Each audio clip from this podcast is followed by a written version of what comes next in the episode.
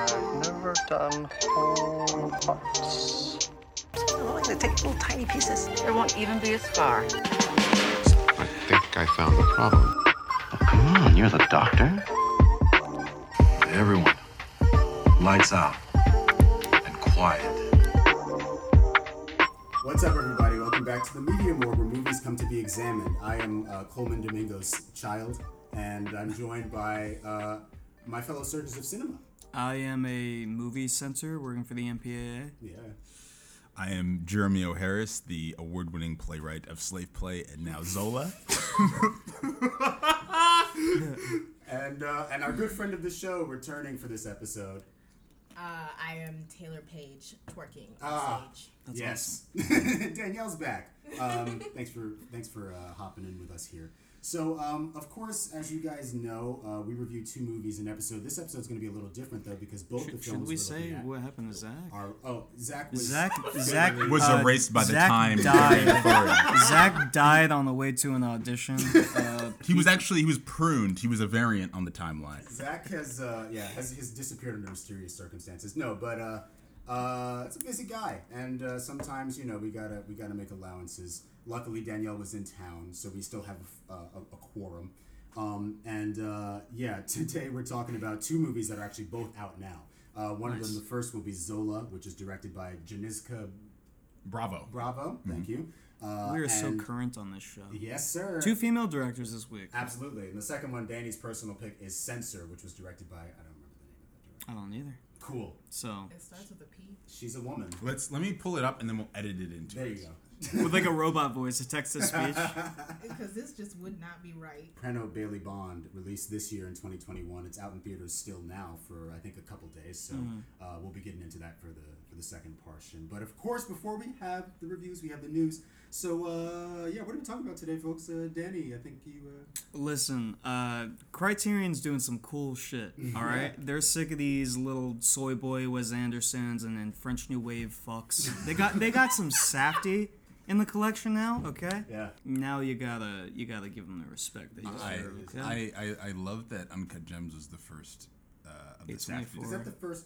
I don't know. I, I, yeah, it is. Is- no, it is. Is Moonlight is. not in the? It's cri- not. Oh, it's not because It's they not. have three movies by black directors.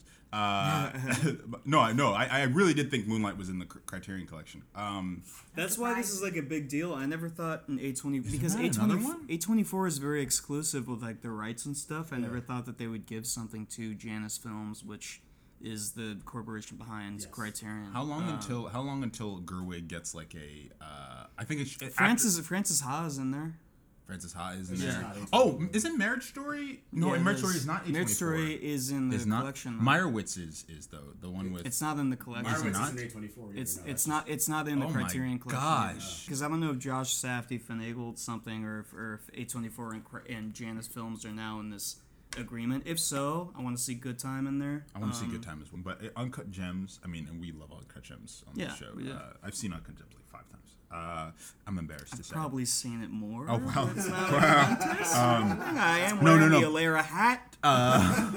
Uncut Gems is like attention to that. I, honestly, and I and I know we talk about A24 a lot, but I think it, Uncut Gems pierced the culture in a way that I think other A24 movies did not. Like I think Uncut Gems, I knew people like my dad and people that weren't into movies talking about Yeah, Uncut Gems, yeah. and they were just like, It's because of Adam Sandler. it's because Adam Sandler, it's because it's about uh, basketball. It's also like a New York movie. It's like Yeah, so true, New York. true. The And same it's- with and, Good and in Time. that specific period. But I just think like Adam Sandler with his reputation as an actor, like anytime you think you see him d- doing something different, you're Yeah. gonna watch, and then you, you remember that he's really good. Yeah. But he's, Mm. you know, he slums it. And, Is his His, performance? his performance, like the fact that he was able to understand how horny this guy was for gambling. But there's this like moment where he like wins something and it's like he's orgasming. I'm gonna come. Holy shit, I'm gonna come. Yes, like Yeah, yeah. and they, they When, well, well, well eyes, it's when he first opens up the opal and he takes it out of the cod that they ship it in. He looks into it, and they shrink his eyes with CG when he says, "Holy shit, I'm gonna come," and he sees to the make him look cosmos inside of the opal. yeah.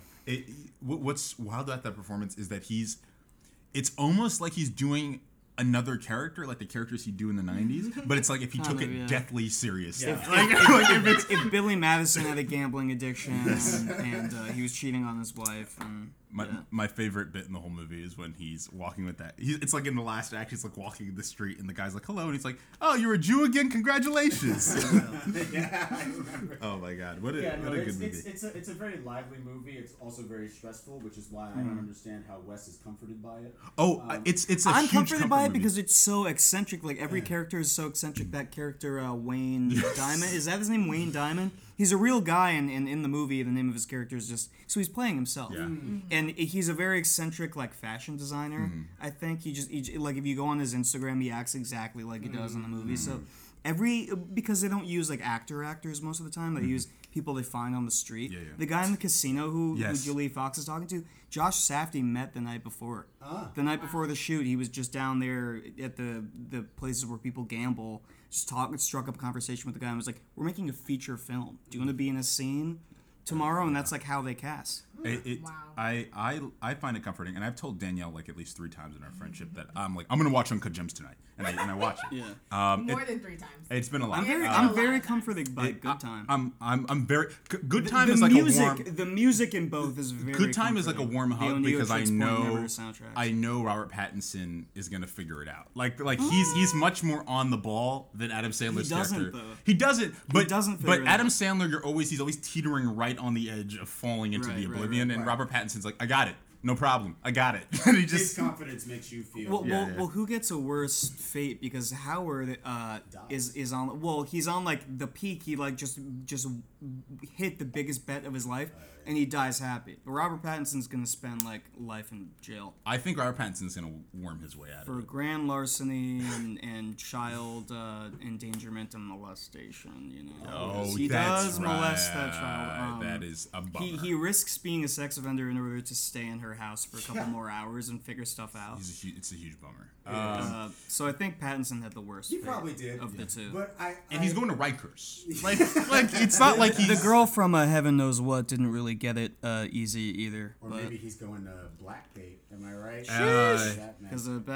I was gonna ask you, Wes, by way of transitioning. Um, and I- I know Danny, you've researched this a bit too, but what's this about A24 being bought now? So apparently, uh, the article I saw, and Danny, you can add what you saw. Uh, I saw Disney. A24. I, I, Apple. I've heard about Disney. I saw the article for Apple. Apparently, A24 is up to be bought by a major movie, movie digital studio. Uh, I saw Apple for three billion, and Apple seems to be the way that they would go um, because they already have a deal with Apple. Uh, a lot of their docs are already being put onto Apple instead of, Mm. of movie theaters like Boys State. Um, I, I would like for them to remain completely independent, but here's the thing: if if the founders just aren't up for it anymore and they have to sell it to someone, please anyone but Disney. The idea of Disney getting it is really funny because like Disney owning Star.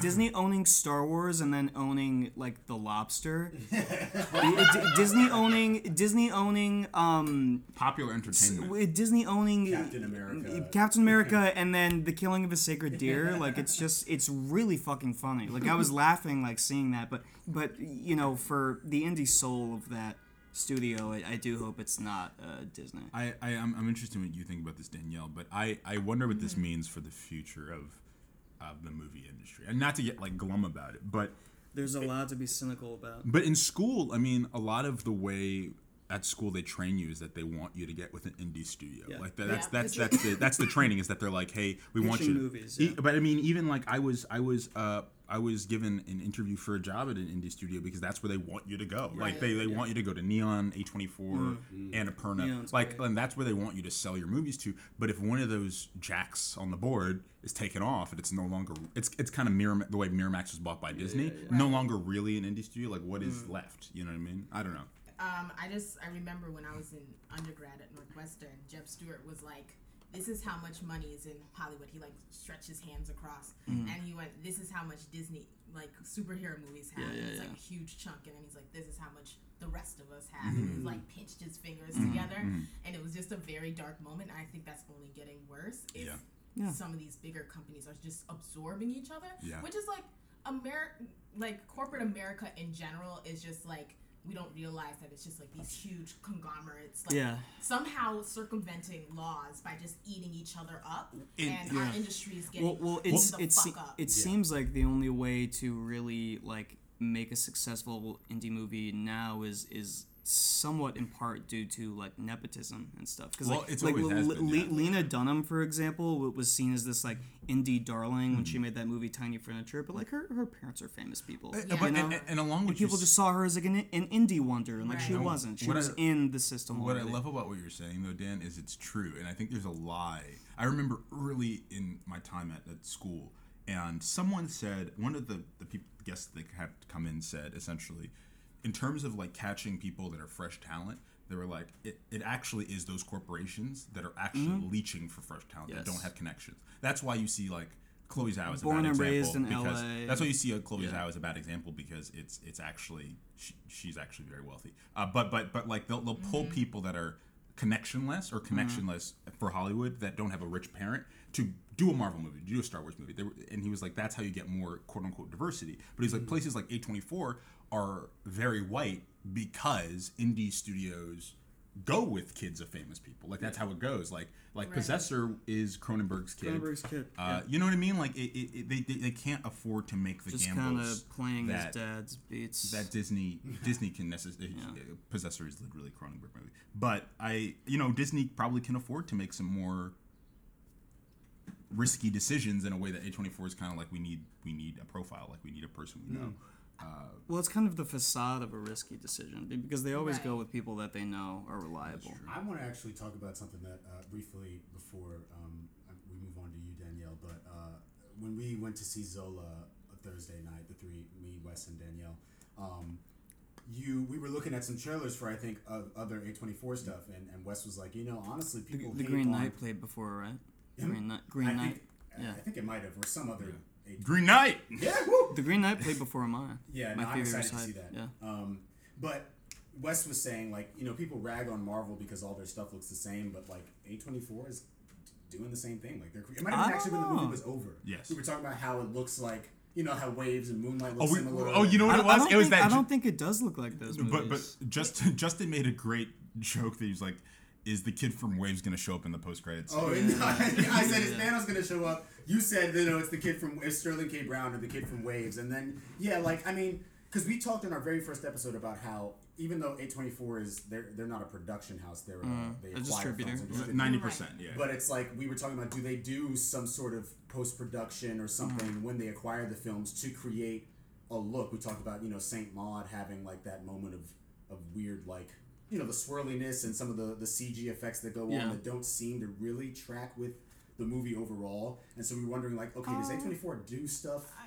don't think so. I mean, the, that, the that stuff kind of naturally seemed like it worked its way into the because at that point in the movie, she's seeing She's herself as like God entering her body, so she would, you know, I fantasize that she's levitating. Right, right, I- right, And yeah, so- yeah, yeah. But then as far as their visuality and stuff, I'm sorry to keep interrupting, guys. I do think Zola looks like a '70s movie, and Waves looks super like Modern? now. Mm. So I, I think there is enough visual difference in the stuff that they do.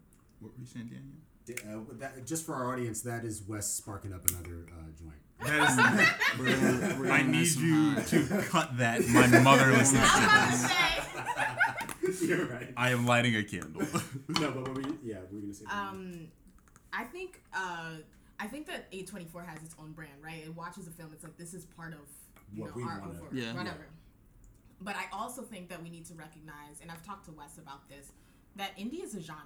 Yeah. Mm-hmm. Like it doesn't just mean like this is an independent film. It means that it, it has its own generic They have their own feel. right Their own syntax semantics right like you there are certain tropes like when i was a kid i used to pretend to be like uh, a middle-aged mom in a white mom in an indie movie because i just thought that shit was hilarious but because it comes up again and again because it has its own sort of genre sensibility Yeah. Yeah, yeah.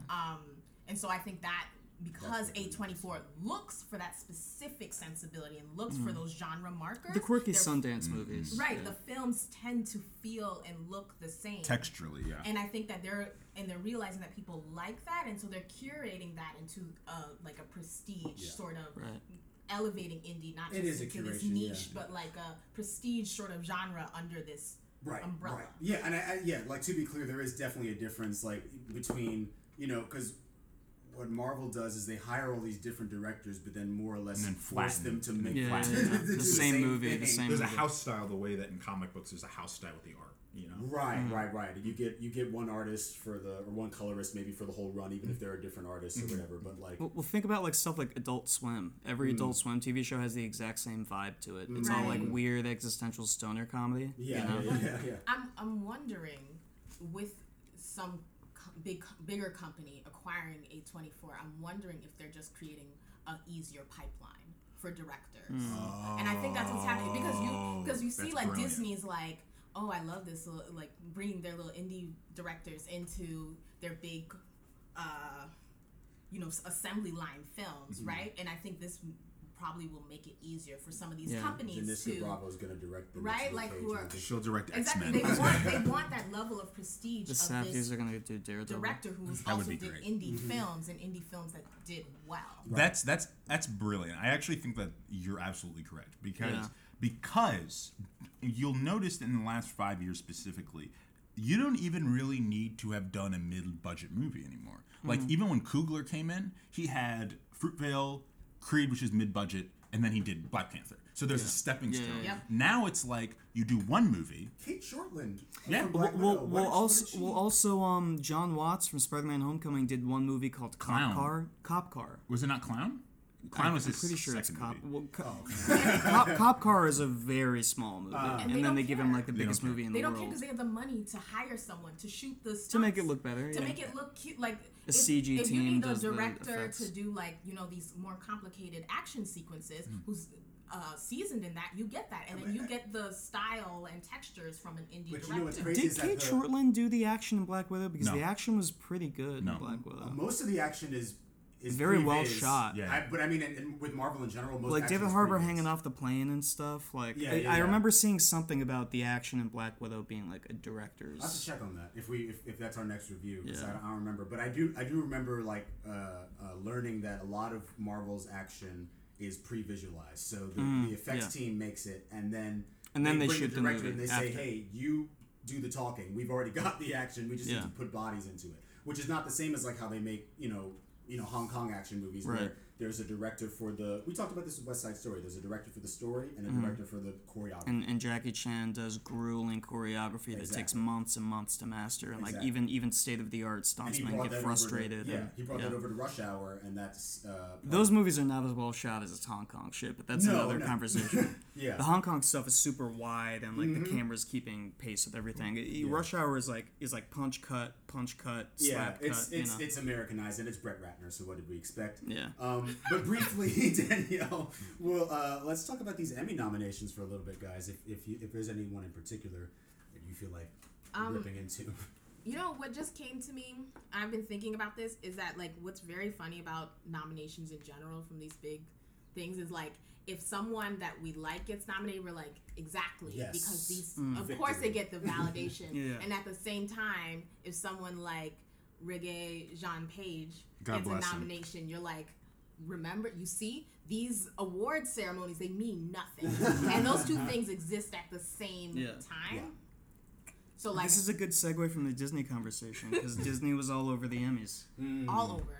All Which I, over. I was like, I'm, I'm, I'm Hollywood trying is to figure Disney out at this point. at this point, but I'm trying to figure out whether like it's because we had like not a lot of media that came out Yeah. in the Yeah. past year because of the limitations Succession. of such. They could have done better than giving Don Cheadle a nomination for a two minute a cameo though. At least give him a, a, a nomination for his very good show Black Monday. Like what what what? No, they said he did that propaganda so good. Mm, yeah. Exactly. J- J- Justin, you said uh, it's like such evidence that like they don't watch shit. Yeah, it's, yeah, it's yeah, like yeah. it's No, like you what we were watch the talking about, pilot yeah. and then oh, the pilots, yeah, Yeah, Don may as Cheadle's well. in it. Okay, yeah. yeah, But if you okay. watch that full show, and I mean, like you know, I have thoughts about it. Whatever. I we're not here forgot he was in it. Disney It's, it's the worst one, by the It's way. yeah, it's it's kind of the flattest, the least interesting. But Mm-hmm. Carl Lumbly, as if you're Oh, one he's nominated great, yeah. supporting actor, like He's fantastic. He's, performing in that. But it goes know? to show they didn't actually watch it. exactly. It, So it, the, the, the, the weird thing about the Emmys this year, and it might be that uh, there's not a lot of shows to nominate, like Succession didn't get another season, and that would have Right. that would have trailed through.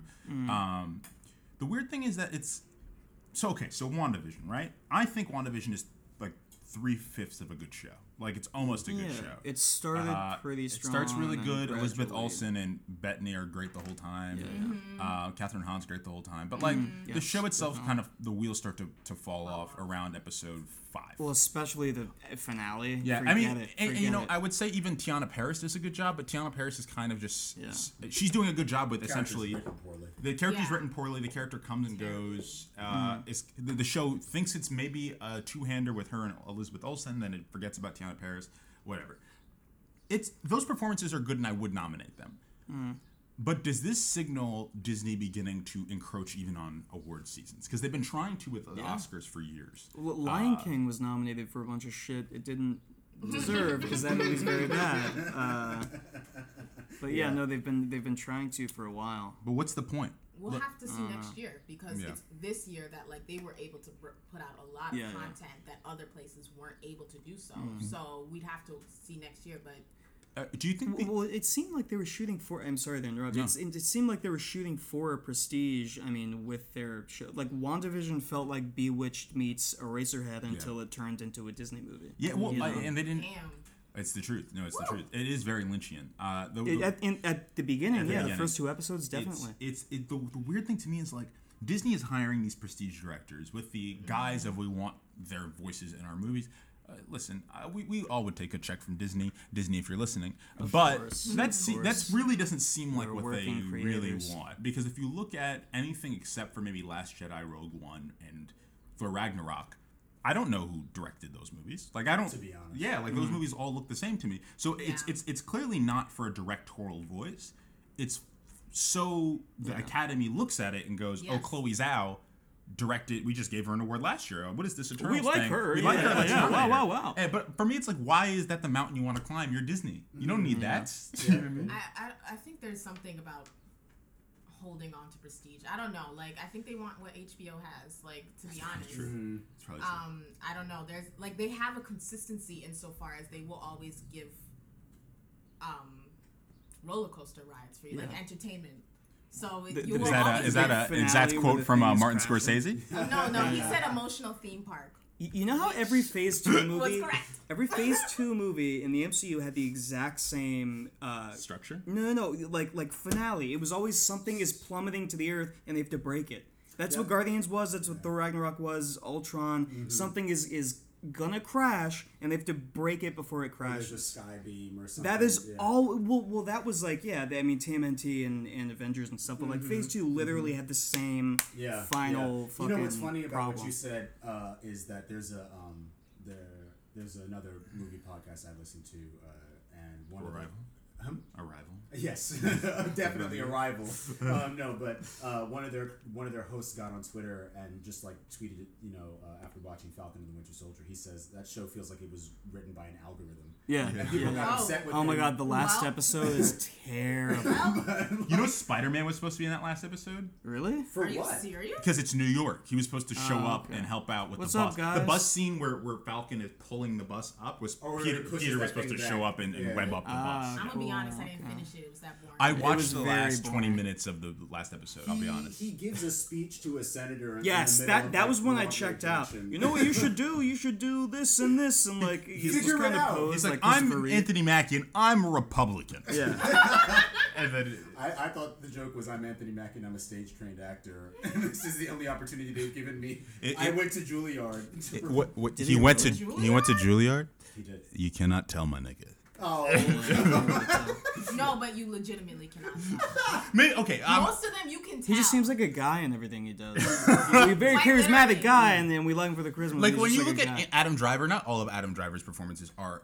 I, actually, that's a lie. He's very good in most of his He- movies. he's he's not really. very good uh, but but but Is like, he transformative though? I guess for Kylo no. Ren, he kind of. No, is. not really. But he's but, not but, really But recognizable. but but, as but Adam Ren. Driver has that thing that good actors have. Uh, one kind of good actors have, where they're just so simple that you just believe. it. Mm, Yeah. You're like, well, yeah. In And every man. it's- yeah. So when I watch Adam Driver, I'm never like, oh oh, he went to Juilliard. I'm like, oh yeah, that makes sense. Mm. Anthony Mackie, I'm like, what?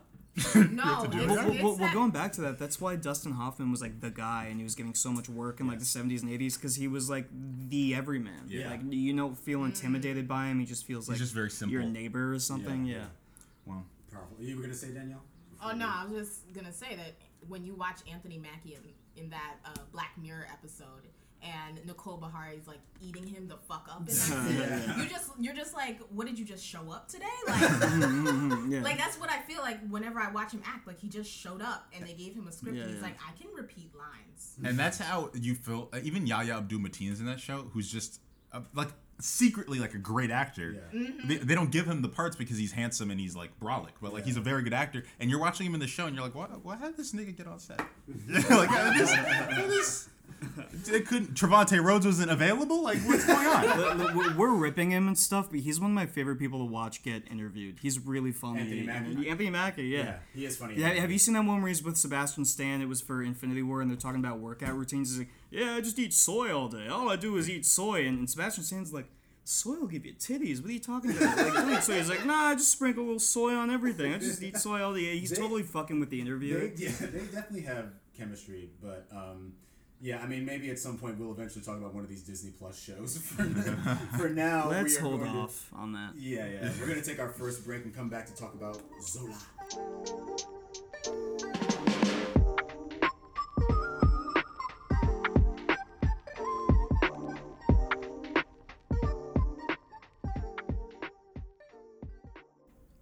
All right, folks, welcome we back begin? from the break. Uh, we've had our lunch. We've, uh, well, some of us have. we've talked, we've laughed, we've cried, and now we're back to talk about Zola, a 2020 American black comedy film based on the viral Twitter thread by A'Ziah Zola King and the resulting Rolling Stone article about uh, the stripper saga that ensued. Um, directed by Janicza Bravo, starring Taylour Paige, Riley Keough, and some other people. Um, Nicholas Braun, Coleman Domingo, of course. What's up? Written by Oh, Zola. no who was it written by? Screenplay by Jeremy O. Harris. Jeremy O. Harris, What else has he done? Slave A Play. Slave Play. Oh my god. and Daddy. Uh, Okay, good, good for him. Um, No, not good for him. I don't want to. produced by Dave Franco. But uh, yeah, Oh, I saw that in the credits. That was bizarre. it, it threw me off. There was a random guy in the world like off. To produce produced by Orson Welles. it's just bizarre. Um, uh, this was I know for Wes and Danielle, you've seen it twice now. Yeah. Uh, Danny, I've seen it once, Just once, and uh, I've about it a week and a half ago. Yeah.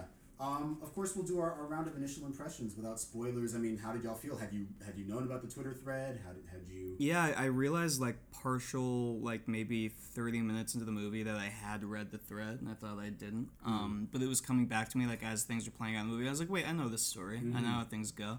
Um, as far as like direction goes, there's a really unique um, dis- decisions on Janicza Bravo's part. I mean, there's certain shots in this that like stayed with me. Like I looked over at my roommate at one point because um, I forget the name of Riley Keough's character. What is her name? Oh God. That was Stephanie.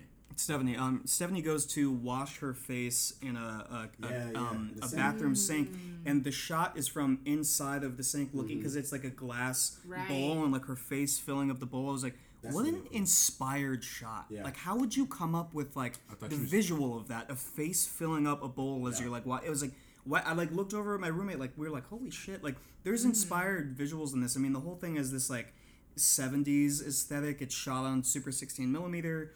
It's very soft focus. It's never like a mm-hmm. sharp movie. And I saw it on a big screen, and it was just it was like soft focus, which is just kind of comforting. It, it has the feel of like I, I, I don't know, almost like uh this is like a, a random thing to compare it to, but like it, it kind of looked like Kramer versus Kramer or something, like an old like like seventies like just soft focus, very crispy. It's grainy, like you're crispy, yeah, watching textured. Cotton candy. Yeah, yeah, it's nice. And and I mean, there's there's a style to it that like, in a good way. I mean, this feels like a, a aesthetic like Tumblr blog like came to life. You know what I mean? Like mm-hmm. when they first oh, meet Okay, and there's that line of lights behind them, and almost like a carnival, they they kind of.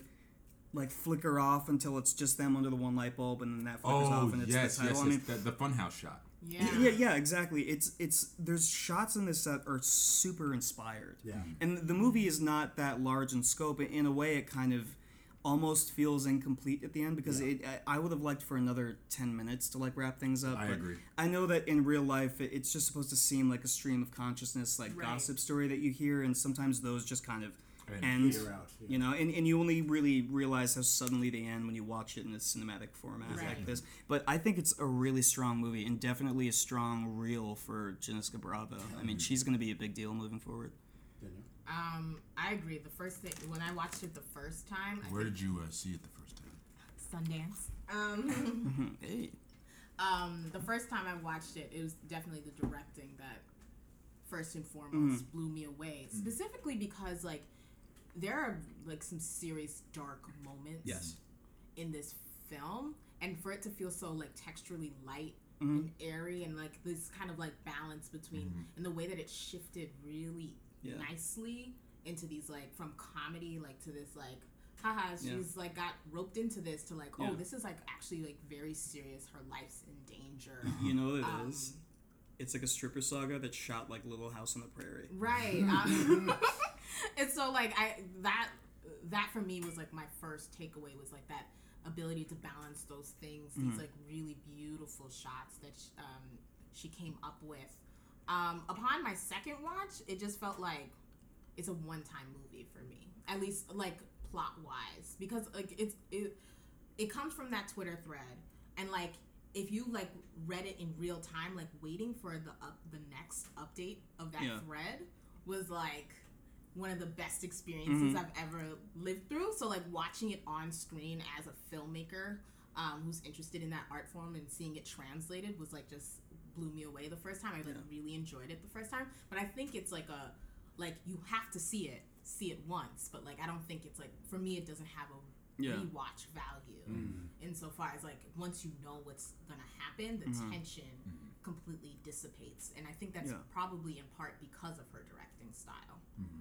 It is. It does kind of. Yeah, I agree. Uh, I had watched uh, some of uh, just how do you say her name? Janicza? Janicza Actually, Bravo. the C Oh, I comes said before the Z. Janiska. Yeah, I, we've all been saying that, but I Um, think it's Janicza maybe. Uh, I, I watched some of her uh, shorts. They're on Criterion uh, leading up to Zola uh, earlier in the year, and I'd watched. I watched most of them. Most of them actually have Jodie Comer Smith in them, which is wild. Um, and they're kind of weird Terrence Nance esque um, shorts, which were interesting. And I and I think even when I didn't like the short itself, I really enjoyed her directing. I thought her directing was interesting. And it's weird seeing that applied to a more narrative film, even though it definitely there are some there's some weirdness that Surreal, floats over yeah. some surrealness. Um, Definitely the moments where uh, right before like the act break of two into three um, is a like a sh- little interlude where we see Stephanie's version of Zola, yeah, and I, and I was like, that's such a weird I, f- place. I to felt put like that. it was it was out of place, I- but I, I liked it. But, I liked but, it. but was that, the thing about it, I keep thinking that's the part of the movie I keep thinking about is like, why would you put it there? That's such a weird place to put it, and it's so it's like three minutes. Mm-hmm. Um, I guess they could have put it at the end, and maybe they would have left on like the biggest laughs in the movie. And it's and- it's and it's, have it's it end. possible. I, I I actually But I like her looking out the car window and seeing the cars go by in the clouds and stuff. It reminded me of like daydreaming. Like, I, I liked that uh, it's in such a weird place. Like it felt like a, a, Yeah. a choice. I just haven't figured out what the choice was yet. You know what I mean? And I think the movie is full of choices directorially where I'm like, that's an interesting choice. Um, and I and I definitely agree that she's a really skilled filmmaker. Uh, and if anything else, like I rather a filmmaker that is just doing their own thing than Definitely. a filmmaker that is attempting to ape, where you can see the six other references. in it. Right. yeah, yeah, yeah. We don't, we don't always need to understand. Looking at you, Todd Phillips. uh, structurally, structurally, structurally, the film gave me some some pause. Like I wasn't quite on board with it. I think the dialogue is really sharp. I think it's really funny. I think they should have marketed it more as a comedy because Yeah. it, it is it is essentially a straight comedy um, with some dark flecks in it. Um, this, but but there's there's something about the script that's nagging at me that I don't love, uh, and it's not just that it's the Slave Play writer because I was ready to just let it go. There's something weird about the script I don't love, but I think the performances are all around pretty great, especially Coleman Domingo who goes from like talking like this to being like. Open! Get Yeah, back yeah, in the yeah, car! He's- he's Get back in the car! He's fantastic. Yeah, It's some hard. of the some of the film's most surreal elements are around that character, like his eyes changing color Yeah. and whatnot. Or the fact that he keeps like he's like ah ah when Every he's time he goes peeing. to pee. How about the little person by the pool? That was, Yeah, that was, yeah, that was also, just yeah. straight up just like a, a carnival like decision. Like It's no, it's one hundred percent like there are moments like that. Even with uh with Coleman Domingo's uh main his his main hoe, the white chick His with bottom. The, yeah, Yeah, yeah, his bottom. You know, she's she's uh, massive. she shows up out of nowhere. I think for me, um, I was very surprised by how much I was laughing throughout this movie. It's it's genuinely hilarious at times, but I think um, part of what I'm still figuring out is when the like I don't have a problem with a movie, you know, turning on a dime suddenly. Obviously, Parasite does that, right? It starts as like, oh, look at these rich people getting the runaround. I'm, I'm gonna bring on from dusk till dawn one of these days, Oh, yeah? and you that's one of the ultimate like turn on turn on its very head, yeah. quickly and I, suddenly. and I don't mind. I like that. Like I remember do too. being in the theater with you and be like, "What is going on?" As soon as they hit that. I love sharp turns. But I think with with Zola, it's like it doesn't necessarily have a sharp turn. It just has these moments of intense darkness, and I'm not. I was never sure whether I was supposed to still be laughing, like whether you know Janicza wanted me to still be laughing, or if I was just supposed to be like, or if it's like life, which is know? interesting territory. Yeah, you know? exactly. Because like I remember my audience was laughing at the part where um, gigantic seven foot tall white boy. What is his name? Nicholas Braun, yeah, Way uh, too large, too large of a man. But anyway, doesn't even he's, fit in the reverse shots. he's he's he's getting Derek. um he's getting cuckolded and he Yeah. he vomits. Yeah. And my audience was like, ah, that's the funniest thing. And I was laughing too. And then later on, I was like, that's kind of sad actually. You know, He- he's he's such an. I feel like I feel like they're both very interested in him, which is some of the structural issues I have is that we keep cutting back to him, and he's great. Like we all like Nicholas Braun, but, Because but, we, have to, we have to show him meeting that guy who later uh, well, but no, but even later the moment where he's cleaning his vomit and everybody clears the frame and it just pushes in on him and he like stops and he hangs his head. I was like, we're spending a lot of time with this Yeah. sad clown Mm. man, but um, Isn't the movie about Zola? Come on. yeah. That's a Jeremy O. Harris thing. I feel like after reading Slave Play, like all the sh- whatever structural pro- like problems that you are feeling probably come from him because he like spends a lot of time with the wrong person. He lets things drag on. He, mm-hmm. he's like likes to explain things for too long. So like I feel like he's the one with the structural. and, and he's also interested in the humanity of white white boys, like Yeah. and not and not even like in a, in a No, no, but in the at the expense of the other characters. Like Yeah. like slave play is about it's supposed to be about the Teyonah Exactly, Parris that's character. exactly what I mean. Uh, and I we really don't even know who she is until the last three pages, Hmm. and it's like who is is she? Our, she's on all the posters. Clearly, she's the lead of this play, and then you know, and I think Parris is in that. she was in the original cast.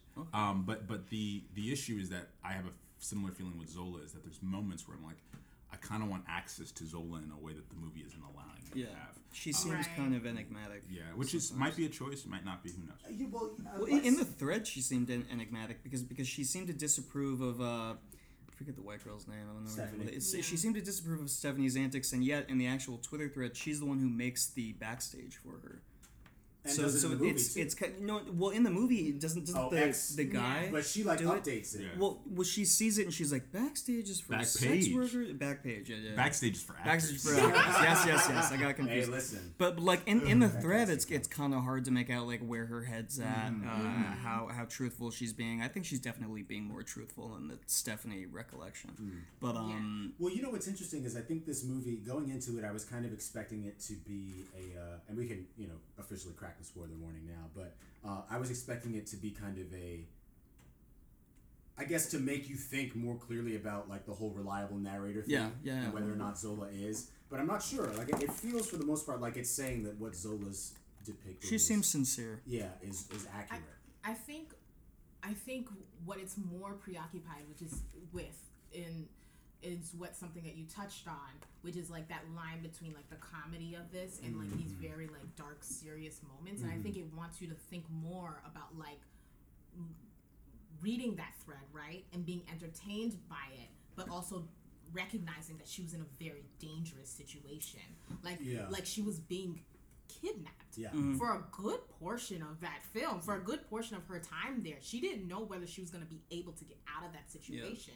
And so I think it's like straddling or like uh, straddling that line or trying to help us like understand and work through the fact that we were entertained Well, by know- this story, I- which I- was I would actually love, really scary. I would love for it to have adapted the like final.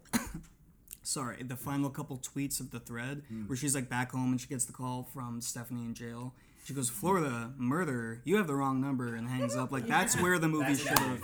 That's where it should have ended. yeah. But uh, I, I, you know, you saying that Danielle makes me think about like, I mean, I guess one of the major themes of the movie is voyeurism, right? And like, obviously, when you're a stripper, that's a voyeuristic profession. it feels voyeuristic, and yet Yeah. it's not male gazy because female director. right, exactly. And and you're and you're watching. Obviously, you're watching her perform, but you're also like, I guess what maybe it could challenge you to do is think, like you said about, okay, I'm reading this Twitter thread. This is funny. I'm being entertained, not thinking about the trauma that this person might have experienced. I mean, how old was Zola when this actually happened? Do we we know?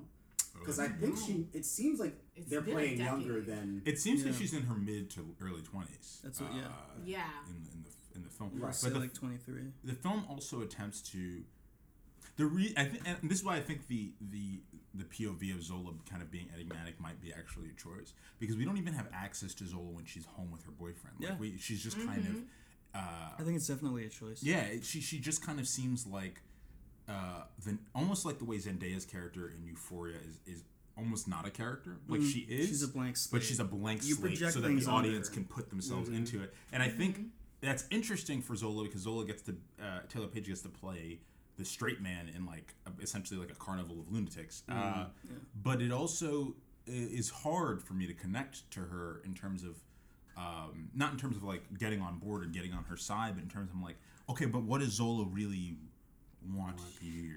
You, you know what it reminded me of? Um, you, you know how like when you hear a, a story from someone and like in their story, it kind of makes them seem unreliable because everyone in their story is mm-hmm. eccentric and crazy, and they're not. They, things are just mm-hmm. kind of happening to them, mm-hmm. you know, and, and, and everyone else around them is making the crazy decisions right, and stuff right. and going off the rails, and, and obviously it's based on a Twitter thread, so I think you would have had to have it be like that Right. regardless. But the, it, it did feel because the movie introduces itself as like a secondhand, you know, Yeah. account of This is really mostly happened. true. Most of the events in this are true. So that's why it feels like you're being told it, it- gossip from someone else. I also think that's a really good point. But I, I, I- also think there there I don't know there's there's something about the way the film and maybe it's the ending is being so sudden but there's something about the way the film is structured it doesn't feel like it's arcing to anything like it mm-hmm. feels like I feel like when they were taking the Twitter thread they they're attempting to create a story arc out of the, the Twitter thread that is essentially just a long form story Yes. and I mm-hmm. think they're half doing it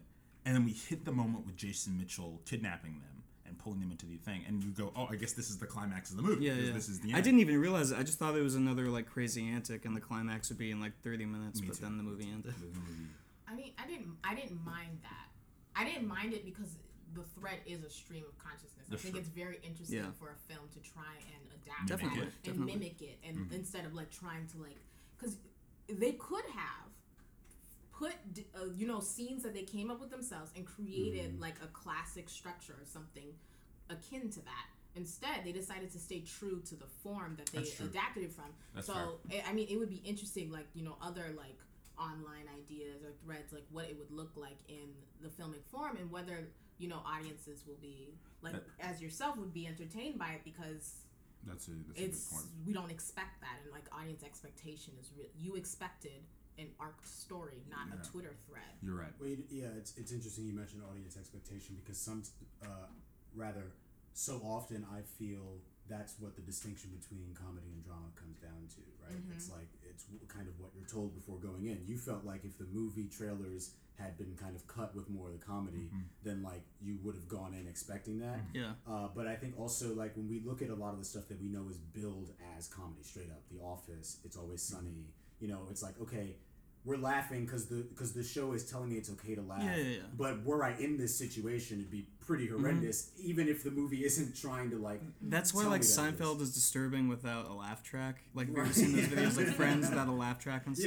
Yeah, exactly. Eh, Because like, and I mean, for me, a lot of the a lot of the comedy that I like, I guess, tends to be kind of cringe humor or awkward, like Yeah, yeah. situational stuff like that. Because I guess that's my life too. like I, I'm in cringe situations often. So, and that's that's the catharsis of it. I I think with Zola, um, it's yeah i just think like there is there's definitely a difference because it's like there are clearly lines that are like supposed to be funny like it'll be 48 hours before i know this nigga's name Yeah, yeah, which is hilarious It'll be And- two days before you hear this bitch.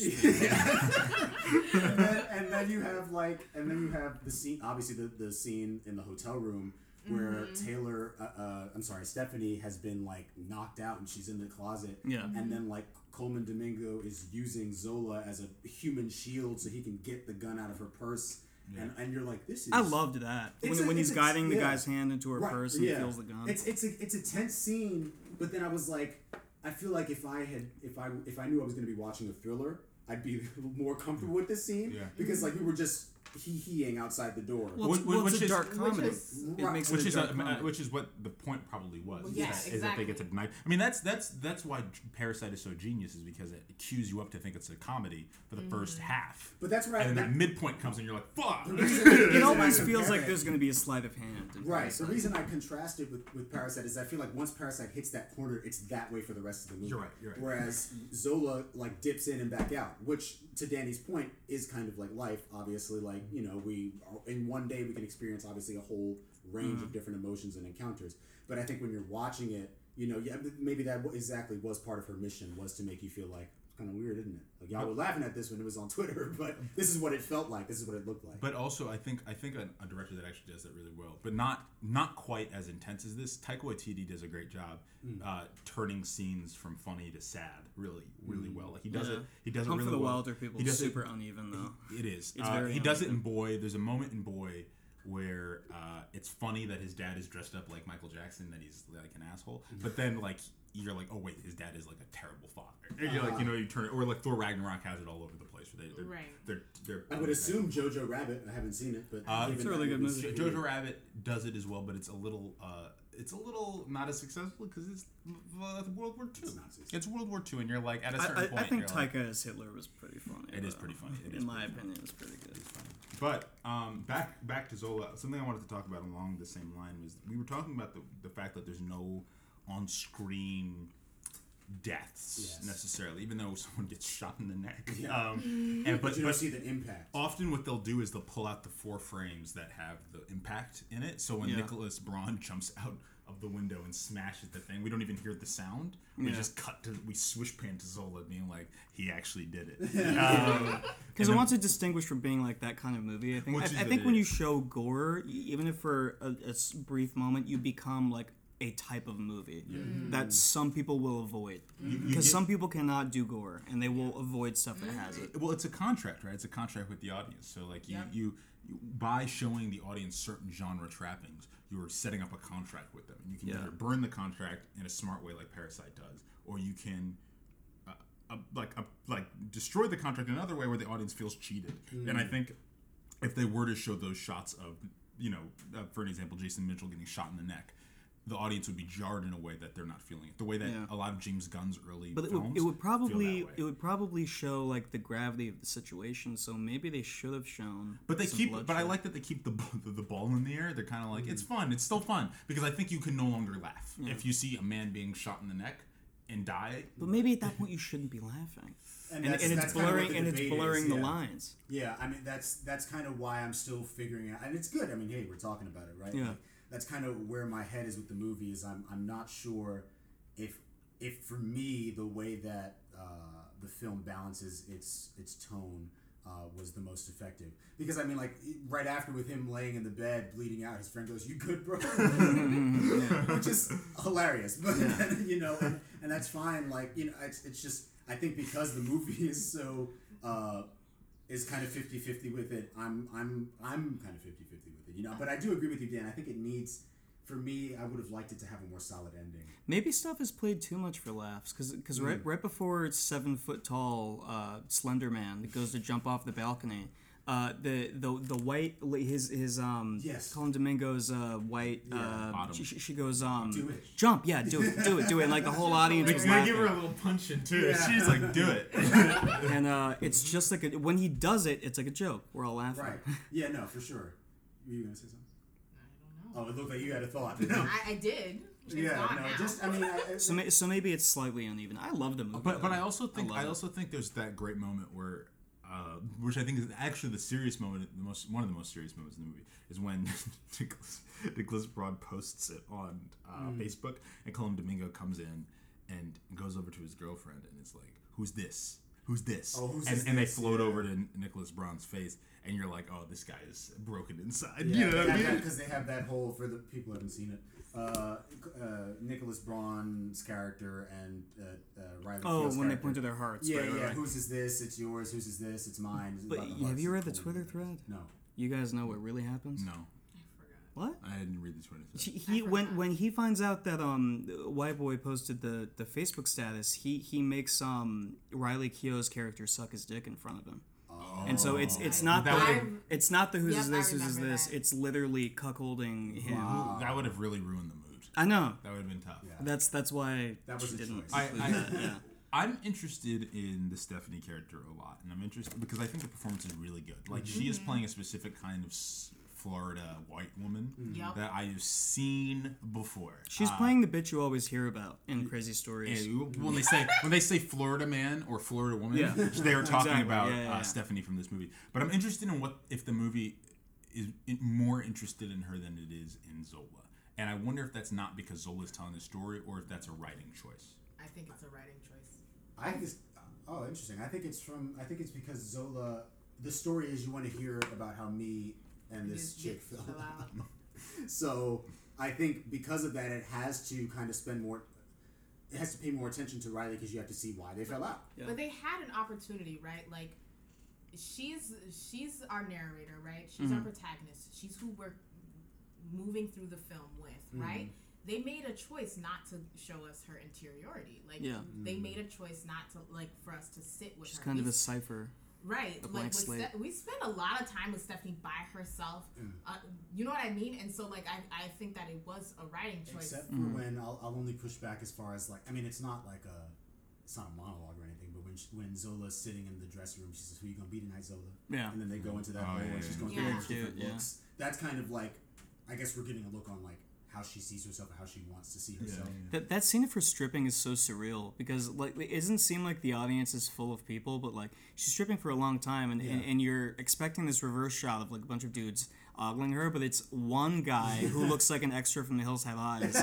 he's he's all like demented looking, and he's just kind of like Whoopi "Eh," Goldberg. and like giving her like one dollar bills. Yeah. Oh, and then they, they cut back to him after with Stephanie, Super and surreal. she's taking his money, and she's like, "I'll take that too," and he goes, "Oh, I guess." And he just hands it over there. Um, no, but I, I, I agree, Daniel. I think it, it might be a a writing choice, and I and I, I say that because we get to see Stephanie what Stephanie wants. Right, like we mm-hmm. know what he she wants in like tangibly, but we also know like she wants to be able to have some kind of economic control over her life. Mm-hmm. Mm-hmm. And other than going back home, like when Zola goes, I want to dance, and then she's like, I want to go home. Like I'm like, o- on a simple level, cool. Like that's cool. Like that's very clear. But also, w- what does Zola need? What does Yeah. Zola really want? You know what I mean? Like I have no access to that, so she's just kind of walking around. And the reason it's a problem for me is because there's moments where the movie seems like it wants to talk about it, like when she walks away and talks to her mom on the phone. I'm like, what's going on there? And then the movie doesn't ever touch it again, which it doesn't need to, but it needs to together fit together to mean something. Yeah, and yeah. I don't think it does. I wonder if there's something, uh, or if they were thinking about like her denying access, like Zola, the character, Zola, the hmm. narrator, denying access, Oh, that's a To- because question. she's denying access to everybody around her because Yeah, no, she her job is to perform Yeah. and to present a character. That's why she has that moment where she's like, "Who are you gonna be?" Mm. Because she's never herself around these people because she's not ah. going to show herself. So I wonder if it's about denying access. Like when she's like the fact that we get so little of her that phone call for just a moment. Mm. Like I wonder if that's what they were trying to convey because she's just n- never herself. I think you. I think that's that's probably very much it, and I think that is strengthened by the fact that the movie is so much about online curation. Yep. Like even the film itself is curating itself. Like when they hit- do Yeah. the, the, the, Exactly. the, time and it clicks. Uh, and Twitter sounds. The Twitter sounds and I wanted that to not be in the movie. The, the, the, tw- the Twitter sound was really distracting. Well, but- I, I I kept, I. Uh, every time they kept it, the, I was like, come on, guys. the- like, I know it's from Twitter. I'm trying to watch a movie. I think I think I think the thing that I liked about it though is that it is about curation. Like it, Zola is curating Stephanie's look, right, to get to get money. But Yeah. but also in a bigger way, Zola is curating the film for us, and in a bigger way, I mean, A twenty four is is curating Zola for us, and I'm not even making that joke. Like they're selling copies of the, The of book, the yeah, of yeah. The, the Twitter thread in, bound. in a yeah. It's it's it's Oh, wow. So they're they're curating the act, and they're having Zola do press run. Like so the actual woman Zola is do is on the press junket for this. So it's like it's like three. It's like Inception. It's like and, three and it has levels. the story on the top of the book. It says the story in gold font, Yeah, uh, yeah. like it's the Bible. it's it's very That is interesting. uh, that's that's news. Are to you gonna buy it, Justin? Almost certainly, almost certainly, I will be buying that. I, Might be the I, like A24 purchase. Are you kitschy merch like that. Oh my gosh. No, who knows? I'm I mean, gonna- I, I might get some T-shirts from H. That Saint Maud shirt is pretty. Rare. I'm gonna I'm Yeah, gonna I buy you the the Euphoria collection where they have all the scripts bound. I'm gonna buy that for you and Danielle, and you'll read it together. Please Let's uh, let's let's let's rate Zola then. I think we've we've talked about it a lot, but uh, how are we feeling with the rating, Danny? I like the movie a lot. It's probably an 8.5 out of 10, just because of the stuff with the ending. I, I think the am- ambiguous stuff works for me. I like when movies are ambiguous. I like being able to project onto characters. So, for me, that like, well, well, I like that because then it's like you watch it again, and it's like, well, maybe that wasn't how she was feeling. Maybe That was she me was. at the time. Yeah. Yeah, I was projecting something at the time, and now I'm getting something different out of it. I think movies add rewatchability when they have ambiguity like that. Um, it's an 8.5 out of 10 for me. Gotcha. I I I like the movie. I I'm not. I'm kind of in the middle of everybody. There's a kind of a segment of Twitter that hates it, and a segment of Twitter that loves it, as always. Um, I think it's I think it's a, a well directed film for the most part, well acted. The script gives me a little bit of pause, and there's some choices that I'm not a huge fan of. But I think it's a movie that really is trying to to make choices and makes- Definitely a fan of the yeah, directing. I'd, Yeah. ra- I'd much rather a movie that makes choices and I don't like the choices than a movie that makes no choices at all. Yeah. So I'm gonna give it a three Jesse Williams thumbs up out of five. Oh, I forgot about the meme rating. I'm gonna, you know, no, it's fine. do you want to give it? Do you want to give it? I was gonna say, I was gonna say big fat asses over toilet bowls, but how, how about eight point five? How about eight point five fucking uh, deep yellow toilet bowls out of, out of ten? What is she drinking? Is she drinking motor No, oil? she's just dehydrated. She just isn't drinking. She isn't drinking anything. She's probably only having alcohol. Yeah. Doesn't have water in days. Um, I feel like maybe like seven mirror shots out of ten. Like, Okay. it's like I, I just for me like I think for me to judge how well a film is made, like I think the directing is gorgeous. I think it's Yeah. I think, but for me, it's like if I could watch something with spoilers or knowing exactly what happens and it's still amazing each time I watch it, that's when you know something's good. Like Mm-hmm. if, if you are like telling me, Daniel, just don't go online, don't look at anything about it, don't watch a trailer, blah blah blah, because if you know anything about it, then it's Yeah, yeah, yeah. Then it's well, not a then good how movie. good is it? Yeah. Yeah. it's not a good movie. Th- Movies need to be able to be watched again. Yeah. Like that's something that where they That's differ fair. from other art forms. We, And- we talked about the original Saw recently, the original Saw movie. Mm-hmm. Um, w- w- Wes, you'd not seen it, I'd and, like- not. and like he knew what the ending was, and like it still, it still worked, you know, if like you it's can still. know the twist and it still fucking works, Yeah. Mm-hmm. that's a fucking good film. Yeah, mm-hmm. yeah, I, I, I agree. I- Saw's a great. It's movie, why I don't come care on, about. It's so why I don't care about spoilers because if the movie is good enough, the spoilers won't matter. Yeah. Um, yeah. That's yeah. why I don't the, want the twist or the reveal shouldn't. No, no, no. I was I was told about the, the spoiler in Loki and it's still cooked, and it's because It's- the What was the performance. spoiler? Okay. Oh, we should cover that. But what was the spoiler? The the the, the who shows Kang? up? at Okay, end. cool. I, I think yeah, like uh, the twist or reveal should not make the movie. And I think like you know what I mean. Like that, that's that's part. It's it, it, it might be a weak movie if that's the case. Um, but for me, uh, yeah, I, I'm I'm I'm pretty much. I think I'm gonna give it like seven. Um, m- multicolored Coleman Domingo eyeballs Cool. out of ten because uh, uh, yeah I, I would watch it again I would like to watch it with people who haven't seen it Yeah, just yeah. like that's I think it's that kind of movie I don't know if I'd watch it again by myself but it's very funny um, and there are moments in it that I think are super quotable Mm-hmm. and that I would like you know I would want to watch it with with someone else for the first time just Yeah. to see them kind Right. of Isn't it great to see someone react to movies? It is. How Yeah. fantastic is that? It is. Just looking over and saying, "Wow!" Like that's the Ho- best. hopefully reacting positively Yeah. Coleman Domingo, good actor. Good Great actor. actor. Mhm, very Uh, good. Just getting so much money from A24. Good for him. yeah Let him lead a movie, please. he, he has the he has the ability to do Please that let him lead a movie. Grab this. Also a playwright. Just Talented. good at everything. good looking Handsome, yeah. Pl- let him let him play uh, let him play uh, Apocalypse. we talked about this on the way out of the Tall, chiseled, just all around. I was just thinking we John love him. Stewart actually, but I Apocalypse. I think uh, they've already cast John Stewart. Who? It was the guy who was playing him in the Snyder Cut. Who? Oh, Wait, what? But he, They need to cast Trevante. The- wait. Rhodes. It's the- John Stewart Green Lantern. not John Stewart the White. Didn't they cut that? They did. They So- did so cut it, so it, didn't even matter that Yeah, they. You so had We have to cut all of this. No, but it was on Twitter. It went, it went up like pictures of him on set. But anyway, those are our thoughts on Zola. We're gonna take our second break, and Danny's gonna lead us through censor. Censor.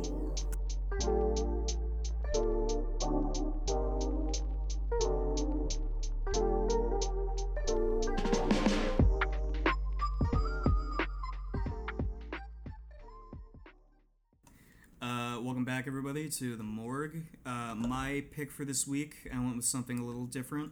I've been curating some of my favorite movies to bring onto the show, but I saw this one recently at the IFC, and I was uh, very intrigued by it. Wanted to hear what the rest of my hosts here thought of it. This is Censor.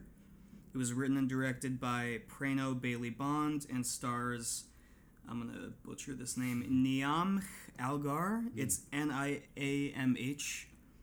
I'm not sure. Um, but it's about it's it's a, a character study um, about a film censor that's kind of wrapped up in the decorum of 80s and 70s video nasties. It's it's very uh, it, it pays close attention to detail to um, what it was like back in the day to acquire movies like this. For those of you who may not know, um, Margaret Thatcher and Ronald Reagan kind of deemed these extreme horror films uh, video nasties and anything that was gory or kind of schlocky movies like The Evil Dead, Texas Chainsaw Massacre. Um, they were banned. Pieces, Driller Killer, which which make appearances in this movie in kind of a, a sizzle reel of, of splatter. Um, the, these movies were like hard to obtain, and you would have to go to like an outdoor vendor who had them like under a, a blanket. Like this, these VHS tapes kept them under a blanket, and like you'd be like, I want the good stuff. Like, give me Driller Killer, give me Cannibal Holocaust, and, and they would, you know, take the blanket off and you could buy these movies. Uh, and so I, I've, I've watched a lot of the, the banned movies from this time because I've always just been interested in, in video nasties and like what movies were, were banned for and stuff. Uh, a lot of them were on Prime, interestingly enough, and a lot of them were not unbanned until like the mid 2000s. Wow. Like The Evil Dead, the original was banned in the UK until 2001 um, and, and a lot of this stuff didn't see like a real shelf life until until recently. So th- this movie's kind of pulling double duty. It's it's simultaneously like you know li- like a historical what's the word? Not a piece? yeah, it, it, it's kind of a period piece that's about video nasties and, and film censorship uh, in itself, and then it's also this character study about what consuming so much violent media kind of does to your brain. Yeah. The film seems to really love these things, yet ultimately it concedes that consuming so much of this media is probably not good Not for you. you don't have. Um, so, what did you guys think of Censor? Uh, Danielle, go first. Um, I didn't know what was going on half the movie. I'm gonna be honest. Like I was watching and I just wanted something to anchor me in, and I think that's the point of it. Like you're not anchored into anything really besides like her sister missing. Right. I guess. Um, so I just like didn't really know what to think of it, but I really liked like visually and like emotionally those like last ten Yeah, great Minutes? final act. it's Yeah. like that final act is like so Super good. fascinating. Like when she like steps in between those Mhm. lights and like you realize like like there's like these like multiple layers or like Yeah. planes of like existence Mhm. happening in this Reality film, right? Like this what we've been watching and what's happening Yeah. now and what's happening in her head. It, it, it was really fascinating to me, and I wish I had more of a a hold on what was happening or like tracking the emotional life of that film so that could really hit me Yeah. Mm-hmm. in the way that I wanted it to. Mm-hmm.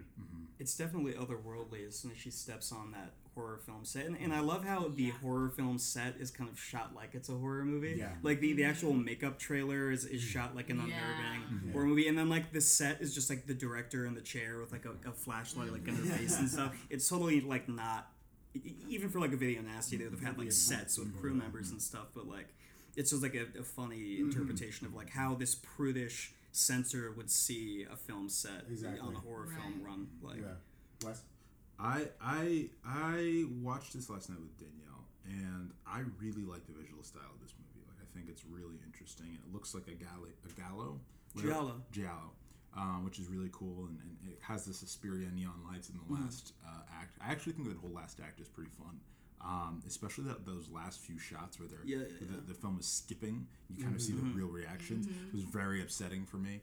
Like I think that is actually like, like a VHS that's yeah, where it's scratched near scratching. the end. I remember Yeah, as a yeah, kid. I'd, I'd watch horror movies on VHSs. Yeah. Uh, and when they would skip and you'd be alone. That's always how the people under the stairs by Wes Craven. Yes. It, it would skip a lot. And you'd be "Oh, like, and you'd be like, oh god, and I, and, I, and, I, and her face at the end, she's looking at us, uh, just a very, very upsetting. Really uh, is going to really upset some kid who's going to make horror movies in twenty years. um, but uh, for me, it was like I, I, I made a joke, Dan, that you tricked us into watching a, our second David Lynch movie. She totally and Mulholland drives herself. it's certainly uh, David Lynch inspired, um, which means the first act I was kind of grasping at, at what uh, what the point was. Um, but no, no, I'm serious. I was just I, I was kind of waiting for the movie to begin, and then it, then it more or less begins, and then it turns you on the side, and I like it more then. Um, But I, I think the biggest weakness for me was just that I think it we're at the midpoint, and that's when things start to happen, and that's a little late. Wh- Whereas Mulholland Drive is is a is is that the entire time. I like stuff that kind of takes its time to submerge you in the world it mm-hmm. exists in. I mean, you, you're really just kind of going through her day to day and watching disgusting movies and how she mm-hmm. censors them, and then eventually the conspiracy, which is just delusion that that her sister is involved in this Right. v- video nasty ring, and, and it's kind of her duty as a censor to. It becomes personal for her, and also it's it's work. She she hates violent movies, and she mm-hmm. wants to save her sister. And in her mind, she's kind of colliding these two things. Yeah, yeah. I, I think um, as far as my my initial thoughts about it, I think what what I was hoping to grasp onto was um, was the missing sister. I think that that I mean the movie introduces it in that dinner scene, which like what a what a way to do that by for her parents. Like let's go out to dinner. We're declaring your sister dead, by the way. Um, I mean, let's get- how also that you can't do that over the phone. You no, can't do you that over can't. text. No, no. But Maybe I not a restaurant. in but- public in public it's a little rough um, but but anyway She'd uh, been missing for like twenty years. yeah That yeah for, for a long time and, and the fact that they hadn't declared her dead at that point is Yeah. also I, I mean I can't imagine but I think um, I was hoping to lock onto that and and, and for that to make me uh, very sympathetic to the main characters uh, whose name I don't know not the actress but the, the main uh, character's actual name uh, I think that what's really what's really cool is the premise. I like the premise of it. Of, uh, you know, following a movie center. That's Yeah. something that I think is Really cool. rather unique. Um, and uh, yeah, we've all talked about the visuals. Um, uh, I definitely did feel some Lynch vibes, specifically at the, when she shows up on set and like meets the makeup artist, who's just dressed Yeah. in this like. I mean, it's set in the '80s anyway, but she looks almost like older than, than the '80s. Mm. Yeah, yeah, There's something about her that's a little bit anachronistic. She, she seems almost like a, a holdover '50s starlet who's Exactly. been doing makeup like since then. And like Exactly. the fact that she's the she's all dressed up, and the inside of the the trailer seems kind of warm, and it's surrounded by this like shroud of darkness, like Exactly. a rolling fog and stuff. Right, right, right. Yeah. So, so, um, yeah, it's that's another thing that's unsettling about it. Um, ultimately, I would have, yeah, I would, I would have liked to connect with the main character a bit more, but I think that the movie is is cool because it's like, it's kind of Intentionally holding you at arm's length. And not not only not only that, but Well, I can just we mean- trust her? you know? Right, right. I just mean in terms of how it like it messes with you know with video nasties and with horror movies while being one. Yeah. Yeah. So Which is so- also something that I, it, it totally becomes like a splatter film towards Yeah. uh, the, the the act. It's it's like the end of the second act where she confronts um one, one of the producer, the yeah one of the producers of uh, these these horror movies, and she inadvertently kills. He actually lands on like a, A horror movie award, Yeah. doesn't he? Yeah. It's a little statuette, like, an and it goes through the back yeah. of his head. And it, it, it looks like a Tom Savini like early '80s. and then they cut away effect. and they come back and it's a dummy.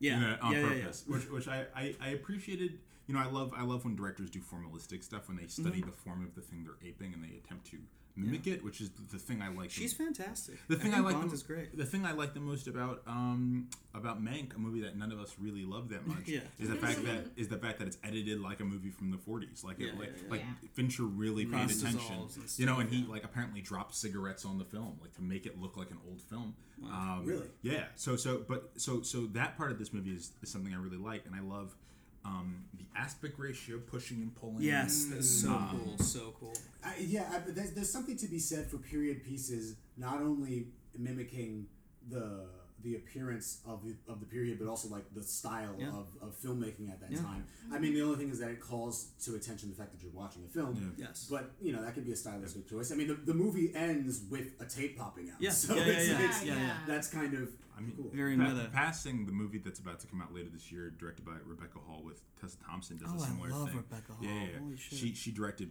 this movie with Andre Holland and, and Tessa Thompson and Ruth Negga, and and the one of the best parts of the movie, filmmaking wise, is that it looks like a 1920s Did, silent did you see movie. her movie Yeah. Christine, where she plays that that news Oh, anchor? I've heard about comes this up? movie. Yes, that it- movie's I incredible. didn't know she was a director more than she's an actor. No, she she no no she she just started directing, uh, and she directed Passing because she said, "My mother is passing." so Yeah.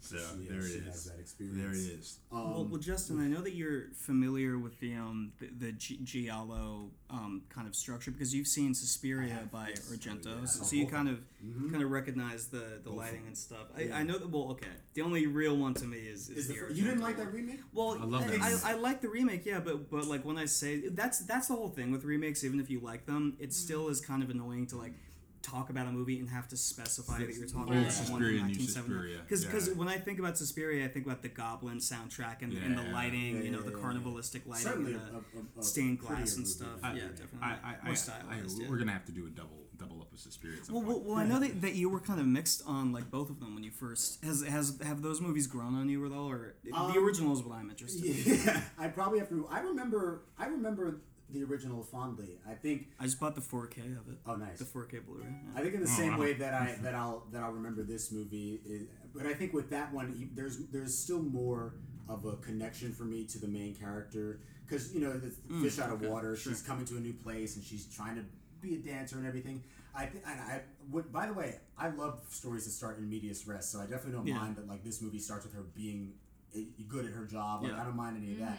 Um, but I think like yeah, it's we've looked at a lot of movies or talked about a lot of movies, whether they've been actually the the episode feature or just part of conversation that have to do with like you know that that psychosis or like Yeah. the, the, the the the sort of like mistaken identity situation. You know, obviously Mulholland Drive. We've talked a little about Shutter uh, Shutter Island in between, and and this is making me think about those movies. movie. Right. yes. Yes. For sure.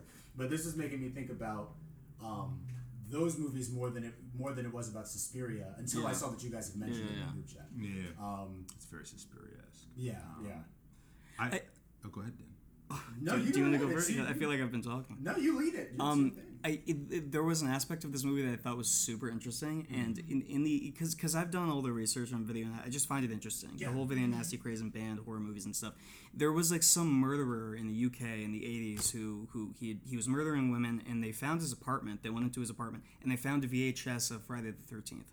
And Hmm. so the news, you know, the, the circus, they went off the wall with uh, blaming the film censors for not Hmm. censoring, not cutting down the movie enough, blaming the directors of Friday the Thirteenth and shit, and, and blaming the media that people consume. Do you remember with Columbine? They were blaming, Oh, dude, they were blaming Natural in Born my Killers. head. they were blaming the movie Natural Born Killers. They were blaming uh, the video game Doom. How and, often are we gonna mention Columbine? we, we do mention podcast? Columbine quite a bit, but but it, it goes to show. I mean, and and it starts to affect her because that happens in this movie. They they mention the fact that a, a censor let a um a sequence of gore go on for far too long, and maybe that's what snapped someone's mind and, and, and made them made them lose it, and it, and it, and it like kind of gets into her head, and it's like that's that's historical. That's like Yes. based in something. But movies get and censors, especially in that era when we were much more conservative, stuff like Driller Killer coming out, where there's a shot of like a drill going into a dummy's head and mm. like the gore coming out of it. Like mm. if you didn't cut that down and someone got killed in real life by a drill, maybe you would lose on your you, job as a yeah. censor. I wanted, so I wanted to clarify then because I meant to ask you. So all the movies that are in this movie are real.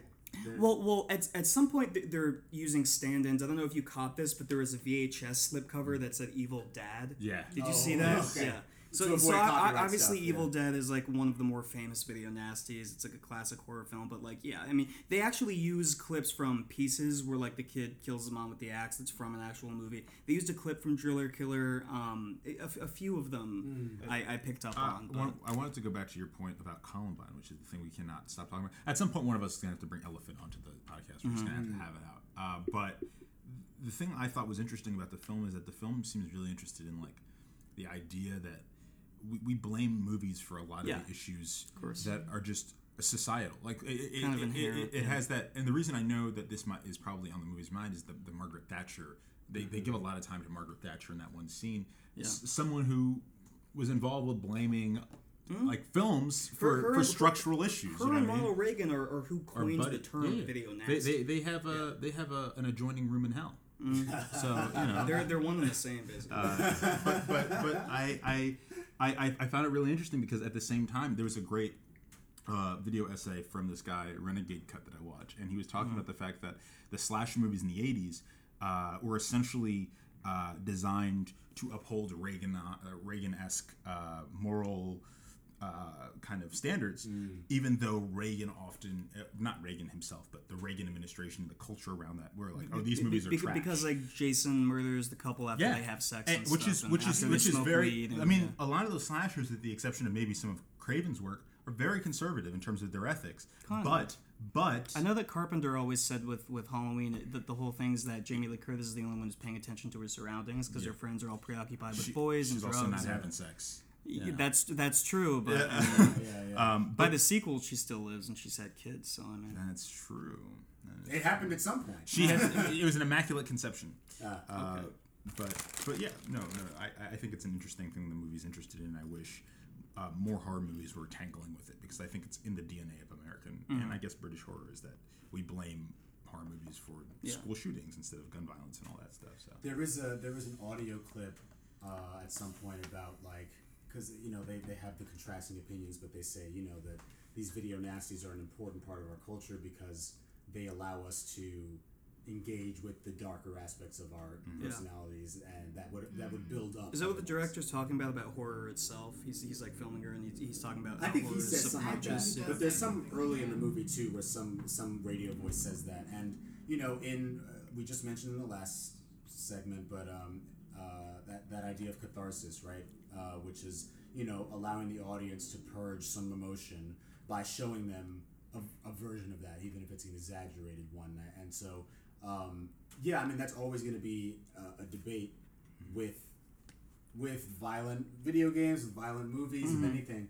Um, but uh, And I- S- very topical for. I think this movie is going to age very well. I think because so. this is a conversation we're going to continue to have for a very long Yeah. time. I mean, I mean, since video games have gotten hyper realistic, the conversation has swayed to Mm. instead of blaming Saw or Texas Chainsaw Massacre, now it's like we're blaming Red Dead and Doom. You know, Yeah, yeah, yeah. So- yeah, exactly. Um, and yeah, I do think it is it is kind of timeless in that way because obviously this was in the '80s and we're talking Yeah. about it now still. Yeah. Yeah. Um, Danielle, did you want to say anything?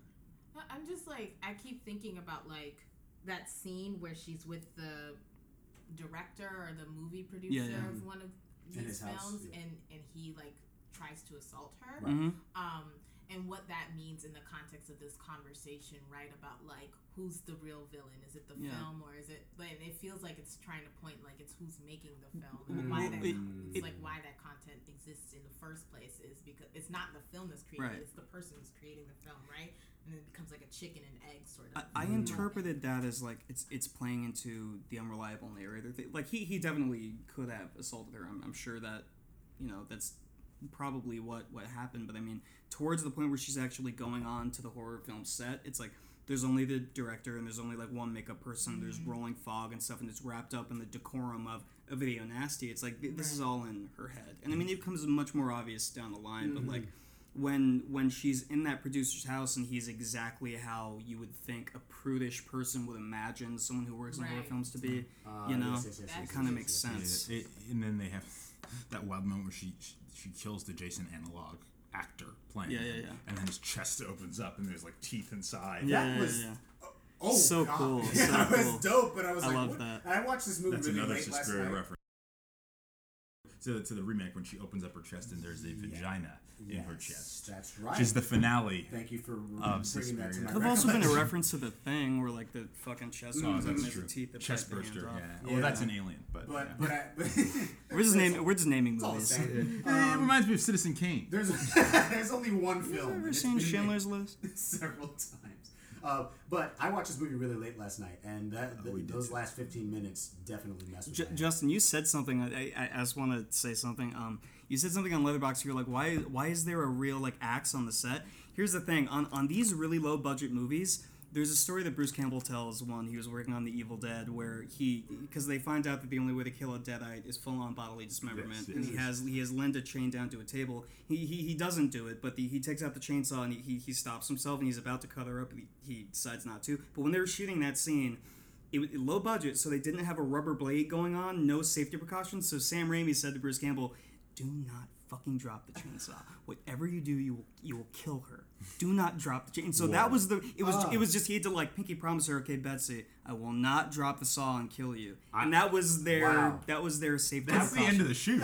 yeah, yeah. But I, I did actually want to ask because I, I like I mean I, yeah just put just low budget conversation. horror films. I So mean, you would just- have real implements and stuff on set. Yeah. yeah they don't have the Because making a prop is money. Props are money. yeah Yup. Uh, who, who are you telling?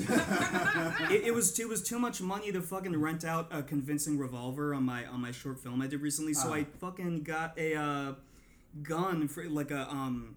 I you a, gun, about a water gun, a oh, water okay, gun, and I okay. spray painted. I just and got a stuff. It was with my gun. oh landlord. yes the one that Yeah, yes, yeah, yeah. that she tried So to that's use what against that's what happens. Yeah, I, I was. I wanted to ask about that, and I also this is just a general like filmmaking question, but in mm-hmm. terms of, so with obviously with censors, right? Like there is there's a process. You want to release your film, it has to go through. I, I guess sometimes, depending on the, the the audience you want to have, it has to go through a censor board. Yeah. So then, like, how do uncut versions happen? Is that just the director financing I, that themselves? I think it's like it, it's like a theater and like and like mass um like like mass showing thing that something needs to be censored. But if you're spending money independently on like a, a DVD, then there can be like a couple extra seconds of like blood and stuff. There was this whole like unrated movie craze for like the longest time. Yo, yo, you got him! Holy shit, you got him! That was amazing. He hit the ground. That's Yeah. crazy.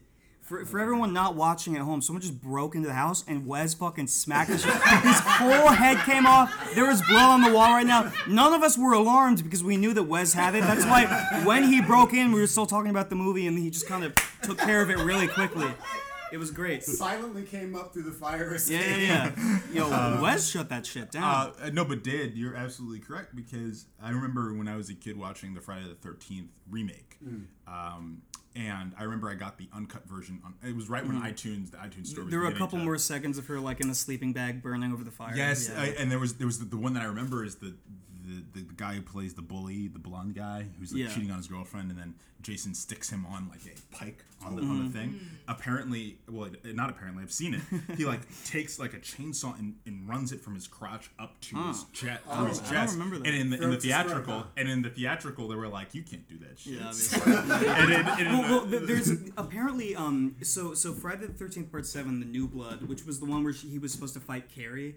Before he fights Freddy Krueger and Freddy vs. Jason, the idea for Part Seven, the New Blood, was that Carrie from the Stephen King story comes to Crystal Lake and he fights her. There was like a rights conflict, so they had to introduce a new telekinetic character who's very clearly just supposed to be Carrie. Uh-huh. But that was supposed to be the goriest movie, and and they spent so much money on like the practical effects, like gore effects, like cr- crazy insane effects, and then the MPAA cut that movie down so much that it could be PG thirteen because they were extra hard on Friday the Thirteenth after the mm-hmm. whole mm-hmm. the controversy and stuff. So so. Friday the Thirteenth Part Seven to this day is the most like like G rated Friday the Thirteenth, but when they it. when they shot it, it was the hardest. It was like almost NC seventeen. I remember the. I, I was just gonna say I do remember, even though I wasn't watching any of these movies, I do remember the unrated craze. Like I just like, Yeah. in the in the early to mid And, and com- comedies had it too. Yeah, where you could see more boobs and there were more f bombs and Yeah, stuff. exactly. which I mean, this is a larger conversation, but the movie invites it. Like the MPAA as a as a as a organ, organizing group don't even really have any hard and fast rules. Like they Yeah. have things that we know. Like you can only say the F word once, Once in a in PG-13 movie. PG-13, yeah. You can't show an erect penis, or it'll become NC-17. Can you show a flaccid penis? You can show up. They did in Zola. Yeah, yeah, There's, yeah. there's wow. four of them. Um, but like I censorship got really is excited at the idea of being able to show flaccid penises. I was hoping no one would They, comment. they talked they talked a lot about it in interviews, like too much about it, too much Uh. about those shots. Um, but the MPAA as a, like a governing body and like censors, there really isn't any rules there. Like there's probably rules that like this for that, but like Malcolm X is a PG-13 movie has four f bombs in it. Like what are the rules Mm. Yeah, here? yeah. You know what I mean? Like, I Like think also sometimes it might just come down to who's directing the thing and the, and the If- pull that they have. if Alien came out today, it would be PG thirteen. it would be. Because because Alien is not a gory movie, and you Mm. don't see nudity. There's no swearing. I mean, it's it's all atmosphere and dread. yeah, yeah, the, yeah. The only nudity, obviously, at the time is like when she. You, you see an end. ass crack, but Yes, yeah. you do. But she strips down at the end, and maybe that's something. But yeah, there's no sex. Um, yeah, I mean, the, well, there is obviously the gore of the chest. The chest, because back then that was shocking. Yeah. But now PG thirteen movies have a little bit of gore Yeah. every now and then. Do you guys think you'd want to be movie censors? I would hate that. Absolutely. I would hate. Well, I, I would hate to chop down someone else's work. I, would, I would hate to absolutely, take other people's work and, and cut it down and say you can't release what you worked on and what you spent money to create. You know, mm-hmm. that would make me. I mean, see, th- this is one of the most impressive things about censor to me is that it got me to feel bad for a movie censor. Right. Because filmmakers in, in interviews and stuff, they only ever demonize the MPAA. yeah. And it's like they only ever make them out to be the bad guys. So the fact that this movie got me to empathize with a movie censor and like her state of mind and, and the mental health crisis that she's having is kind of impressive to me. Because I, I started the movie ready to hate her and see something bad eventually happen to her. Yeah. And instead, I, I ended up loving her and something bad did happen to her and I felt bad by the Yeah. end. Well, so. you know, maybe she's happy at the end. It could be like a Midsommar thing, I, right? I think it's the a- cops shot her down, and that's when the VHS tape comes out of the player. It, it's it's essentially the Saint Maud ending, Yeah. where you're you're seeing it from her or perspective. and that, yeah. But the Midsommar ending is, is a good. Uh, listen, the white woman smiles at the camera ending. It's the, it's I the, don't, But- think, but I in don't Saint think in Maud- Midsommar she's delusional though. I, I, no, I think she's she's in she's, she's- in the cult. She's Yes, like I'm yeah, I'm yeah, in. she's also in. Saint Maud, you see her burning to death. So Yes, that's, yeah, yeah. that's It's actually very close to the Saint Maud ending because we keep Oh, yeah. No, no, yeah, yeah. yeah, yeah. which Oh, makes the ending more upsetting because you're like, oh, this is fake. like this is all fake. and fake. also the drastic color palette difference, right? It's like Super green cool, and yeah. blue. It's like it I looks like loved a that. Cloverfield poster when it cuts to reality. I- I There's actually- even like a fake little CGI sun Yeah, uh, yeah. over the parents' house. It's- it's- it's it looks like a kid show, like Teletubby, the sun coming up. yeah. I think I think uh, horror endings that end with the character in some way believing that they're happy or content is actually more disturbing. Mm. Yes. Uh, like I think the ending of Midsommar is the best thing in the movie because you're like, oh, do- oh So boy. much of the movie is boring. Oh, so boy. when, non, when non-boring stuff happens, it's And- cool. you know, I mean, even even uh, if you go back to like um, With Hereditary. Hereditary, I mean, he he, he they Oh, the 'cause- demon, the monster is happy. is in his body, He's yeah. happy. Yeah, he's, he's, He's like, been reborn. He's like, hey, this is great.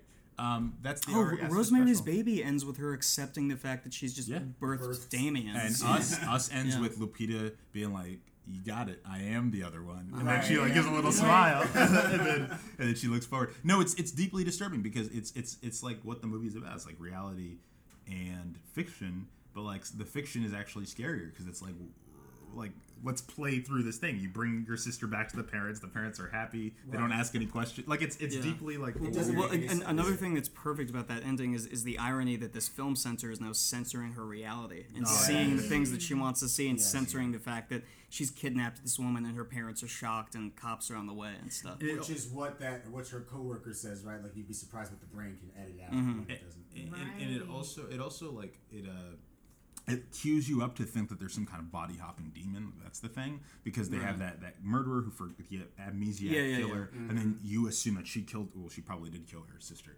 uh, and she blanked out for it. Like that's what it's queuing you up. That for. wasn't my interpretation, but that's valid. Oh, I thought I'm I thought she killed her sister. because she is watching the, the the video nasty and it's kind of mirroring her memory of what happened Right. to her. So maybe I'm So, not sure. so, so, so I assumed the big bad was going to be some demon that makes you forget about the bad things you do, a la Conjuring Three. Uh, but it wasn't. It was just Humanity. the it's just horror you. of the human mind, At the end of the day, it's just you. Yeah. Well, I think we've which is great. I mean, I I think like we've that. licked the plate on this. Well, yeah, I mean that, that's that's that's censor, guys. Like, how, do- how do we rate it? Danielle, Um, you were not ready. I you were wasn't not ready. prepared. Come back to me. Okay. I'll, I'll give it a I'll give it three and a half uh, Huxtable sweaters out of five, which is what the guy who's interested in her is wearing. He is one hundred percent wearing. He looks like uh, he looks sweater. like Cliff Huxtable. Yeah, yeah. No, poor that guy was nice though. He just wanted to, you know, take her out for some dinner. He's like, I love you and your terrible wig. I give it um 13 werewolf man sla- Sasquatch man slashers out of uh 14. Nice. That's pretty high. No, out of 15. 13 out of 15. Okay. um, I think I give it like seven and a half. Low budget. Gotta use a real axes. Out of, out of ten. Swishes through the air. Yeah, yeah. Chest burster faces. Yeah. Um, I don't know. That's like for real, for real. I don't know. Like maybe like four bad wigs out of ten. Oh, it's a Oh, bad it's so wig. bad. You you, you want to you want to you want to So you know like how bad that wig is? I saw that actress in a movie that just came out with Jason Statham called Wrath of Man, where he play she plays like his love interest. Oh, yes. pseudo Are you talking love about the interest. redheads wig? No, y- y- the, the main character's ri- wig. Uh, Huh. And I did not recognize, which is maybe what they wanted. But I was the whole time I was like, I couldn't who? tell it was a wig. I was like, I could. I was like, I was looking at her face. I was like, have I seen this person before? And I looked it up, and I was like, oh, this is the same person. So she's not a I, brunette. I think I think it's she's not a brunette. She's and an I- Irish lady. I feel like it's a wig only because they left those like Those strands, out, yeah, and that's yeah. how you make the wig look, Look real? Yeah. Also, she has short blonde hair. Yeah. Mm. Wait, so you didn't like it? You I gave it a four I- out of ten. Damn. It's really low. like, Dan is really know, low. it's like the Dan is like, time. Dan is like, wait, you didn't like? It? So, so you did or you didn't like it? I feel like your conversation made me like it more, which is Hmm. something that happens to me sometimes. If I think about something hard enough, I start to enjoy it. If I squint. That's basically what you just said. Um, I That, just, that's part of like think- movies, though. I mean, like Wes said this to me last night. There was just like no puzzle pieces. Like I, like I felt like I just was looking for something to grasp at, like Hmm. clues or moments or something. But like it kept shifting. And I mean, this is probably just like her psyche in general was like Breaking, yeah. it was breaking like she's just like a boring censor and then like you know she's like this b- bad thing at work like coincides with her sister being declared dead Yeah. so that starts to like spiral and whatever but it just felt like i was like what is this movie what does it mean what is it trying to say and i didn't get that until that that Wonder- last act Yeah. yeah. which yeah, frustrated yeah, me yeah. because i wanted the last act to land for Yeah. me because it's Because it'd been so like like the points that it makes and the things that it says and the way that it's made it's so well made i wanted that to like Well, you, you said something Yes. interesting about it, which is that you said that it the way it's being framed is it's it's trying to critique the way women are viewed in slasher movies, which I thought was interesting. no i i absolutely and that's why i like i made the comment to you last night i was like i wish a part of me had wished me wish that she black swanned it like Yeah. you know what i mean like when she gets to this moment where she's in between those lights and like she's like losing her mind she can't tell what's real and what's fake and Isn't that what happens? She In no, she Censored? kills and then runs off. Well, well, well, well no, no, no, you're no, saying I'm, like talking, a- I'm talking about censor right Yeah, now. yeah. Like that for me, like was so um, like fascinating. This moment where she like she the actress right in these these films that like are a lot of them made to punish women. Mhm. You know, and part and a lot of them the center of the spectacle is punishing women, Right. is brutalizing women, right? For so for me, it was really fascinating as someone who's a censor who has like this first this layer of like moral panic around these films. Yeah. Mm-hmm. and then is now put in the place of these women that she's watching get brutalized Mhm, yeah, every yeah, yeah, single day. It's mm-hmm. her job right? Mm-hmm. Like so you have these like multiple layers of like critique and understanding and like clearly the the director's really well versed in these films right? Because you can tell from the directing and you can tell from the content of the film. And so like for me that was the most interesting thing that she had done the entire film was that moment. And when we're like really like oh she's losing her mind. Oh like this is this is what she's trying to say about these films and about these people and about being a censor and about being an actress in this world about being a woman in this world. Um and so like i just wish that landed for me Yeah. more and i wish i cared more Mm. about the, about that character. I wish i cared more about what she was going through. I wish i could track Her- what she was her going journey, through. Because yeah. i feel i feel like if she placed like small clues as to what she was trying to say Mm. about these films in general about women's place in these films about censorship censorship and then like connected like you watched her like slowly thread these things together until it hits you in Um, the face and that last act Yeah. i think it would have been perfect I'm trying to think of ways that they could have done that m- more than than Prano Bailey Bond is, is doing because it, because I feel like it is cluing you in that this is like an unhinged woman and, and the whole thing is a commentary on censorship and, and you know the medium of, of horror films probably not being the best thing for your brain in general. You know, I, I, I feel like it's it's doing that commentary the whole time. I think it, it like like I think formally like through the shots like you can feel it. You but mean the then script. In the script, I don't think it's backed up. Okay. I, I, I, I, I agree, and I, I think that the thing that really carries the film script, or what what is expected to carry the film, is it, it actually feels very theoretical to me. Like it feels like there's a book, uh, Men, Women, and Chainsaws about Yeah, yeah, by. Carol Clover. Yeah, which is an Carol amazing Clover. book and like has influenced a lot of the way uh, we look at horror. Fe- feminist literature yeah, on yeah. horror. It reminded me a lot of someone reading that and synthesizing it and then the first draft of the script that has come out of it, which doesn't mean the script isn't good. I actually think the last act is very strong, but I think it, there are parts of it where it's like very here, it's up in the head, and I'm like, I need it to be synthesized down Yeah. into the guts, and I don't think it's quite Yeah. there yet. Um, but Or- I agree. Yeah, it, it's you know what it's it's more of a maybe for me at least it's more of a heady movie than a hearty movie. I, I, I think for me I'm, I'm I'm I'm thinking about it and it's inviting me to like try to figure out like what's going on with her. I, I, I emphasize with the missing sister for sure, um, but then I kind of I was I was unsure like okay like hmm it's, which is fine. It's also what the movie's doing. But I was like, okay, like, what what is going on with the sister? Is she alive? Is she is she is she part of this conspiracy? I, I she- think you as an audience member, they're trusting you to to put together That that she's she's dead. dead. She's been dead, But yeah. but we're in Long we're in the mind of a sick woman, and Yeah. she doesn't want to accept it. And I think it's that's, That's what part we're it. and it, trying. and it wants you to believe that the journey of the film will be rescuing the sister, Right. but that is just a Do, lie. does it? Because I, I, felt think like it wants you to to believe that the journey of the film is is basically just that her Her her her her mind? her, prof, her profession and these things happening around her is going to cause her to spiral, which is what from from the beginning. That's what You're the, waiting ink- for the inkling that I got. Yeah. yeah. I'm all for these uh, these white women losing it horror movies that have been coming out in the last. Hey man, Cruella. It's, it's Cruella. that's Karen. Literally a movie called Karen coming. That's out. coming out. yeah. I, I we don't we will never mention that movie on this podcast. Thi- this is the best one that I've seen as far as uh, Hmm. female Joker movies go, for lack of a better. Female Joker. actually kind of is a female Joker movie, isn't it? Like I care a lot. Um, but I think that does It it way for better than I care a lot. our, our thoughts. Much better than I on um, on censor. I don't. I, next in the rotation is me, but I, I haven't necessarily decided what film we'd be watching. If Go now. if if we choose to talk about Black Widow, then it would be The Villainess from 2017, Okay. uh, which is a Korean film. But uh, Green Knight is also coming out. Oh, when? It's coming out in two weeks. I want to take that one. I just wanted you to know. Okay. I already have a pairing for that. So, so are we doing an episode next week? Well, we wouldn't. We may not be. Able I to know, I know. That's what I'm saying. Unless we do it early. In the I, I think what maybe what we do is we just double up. We just do uh, Yeah. Black Widow and Green Knight episode back to back. Sheesh. If we can make it happen, Okay. we shall.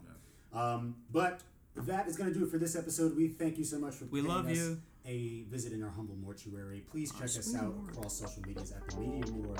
Uh, you can find our podcast on YouTube, Spotify, Apple Podcast, radios, probably. Um, and, On uh, the radio. no, can you imagine? Uh, but no, we love y'all, and um, stay tuned for the next one. Until then, Justin Winley for Kang. Yeah, oh yeah, absolutely. Justin Winley for Iron Lad. Iron at Lad. Justin slash Winley King. for Barbie. Oh yeah, Justin Winley for whatever the Black Kin's name is. Deuces.